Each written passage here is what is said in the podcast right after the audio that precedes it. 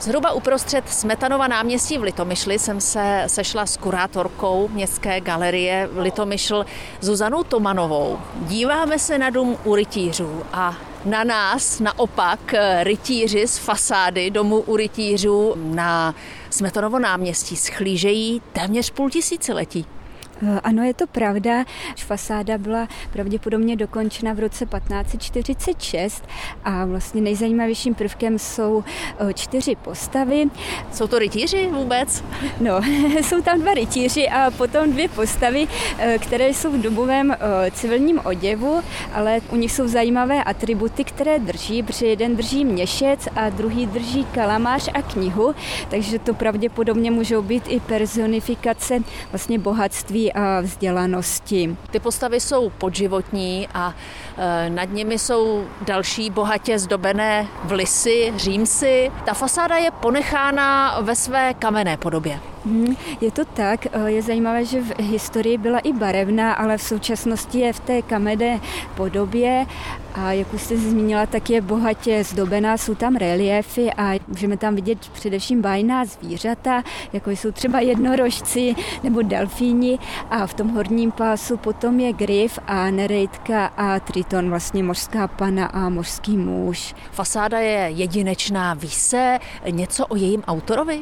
No tak eh, traduje se, že ji vytvořil kameník Blažek, vlastně pro kamenický cech tady v Litomyšli, ale vlastně podrobnější průzkum ukázal, že na té fasádě pracovali nejméně dva kameníci.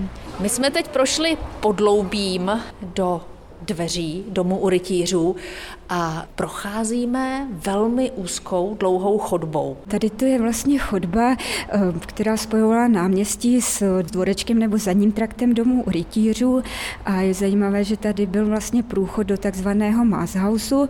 Eh, ten je dnes eh, zazděný, protože vlastně v 70. letech tady proběhla rekonstrukce, kdy byly propojeny dva domy. V jedné části vznikla v galerie a druhé se teď nachází knihkupectví, takže ten Mázhaus teď vlastně nemůžeme z galerie navštívit, protože tam je knihkupectví. Teď stoupáme po dřevěném schodišti.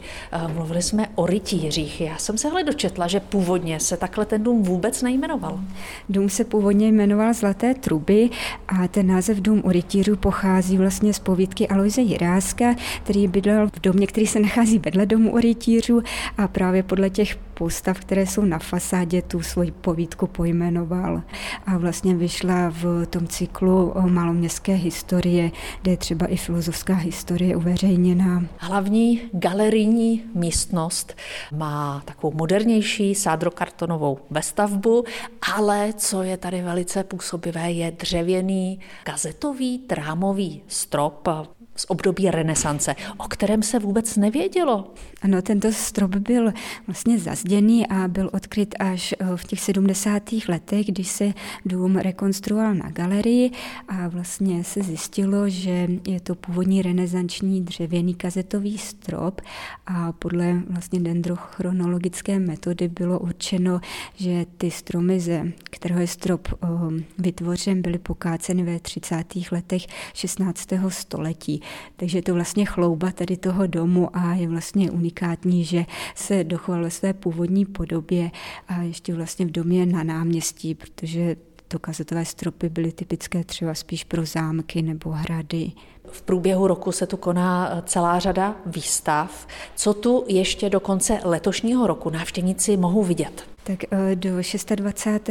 listopadu zde mohou návštěvníci eh, vidět výstavu 12 umělců ze slovenského města Levoča, protože Levoča je partnerské město města Litomyšle, takže si na takovou kulturní výměnu. No a potom eh, tedy 3. prosince bude vernisáž výstavy s názvem Výtvarná Litomyšl, což je naše tradiční výstava, na které vystavují umělci žijící v Litomyšli nebo umělci, kteří mají nějakou vazbu na Litomyšl.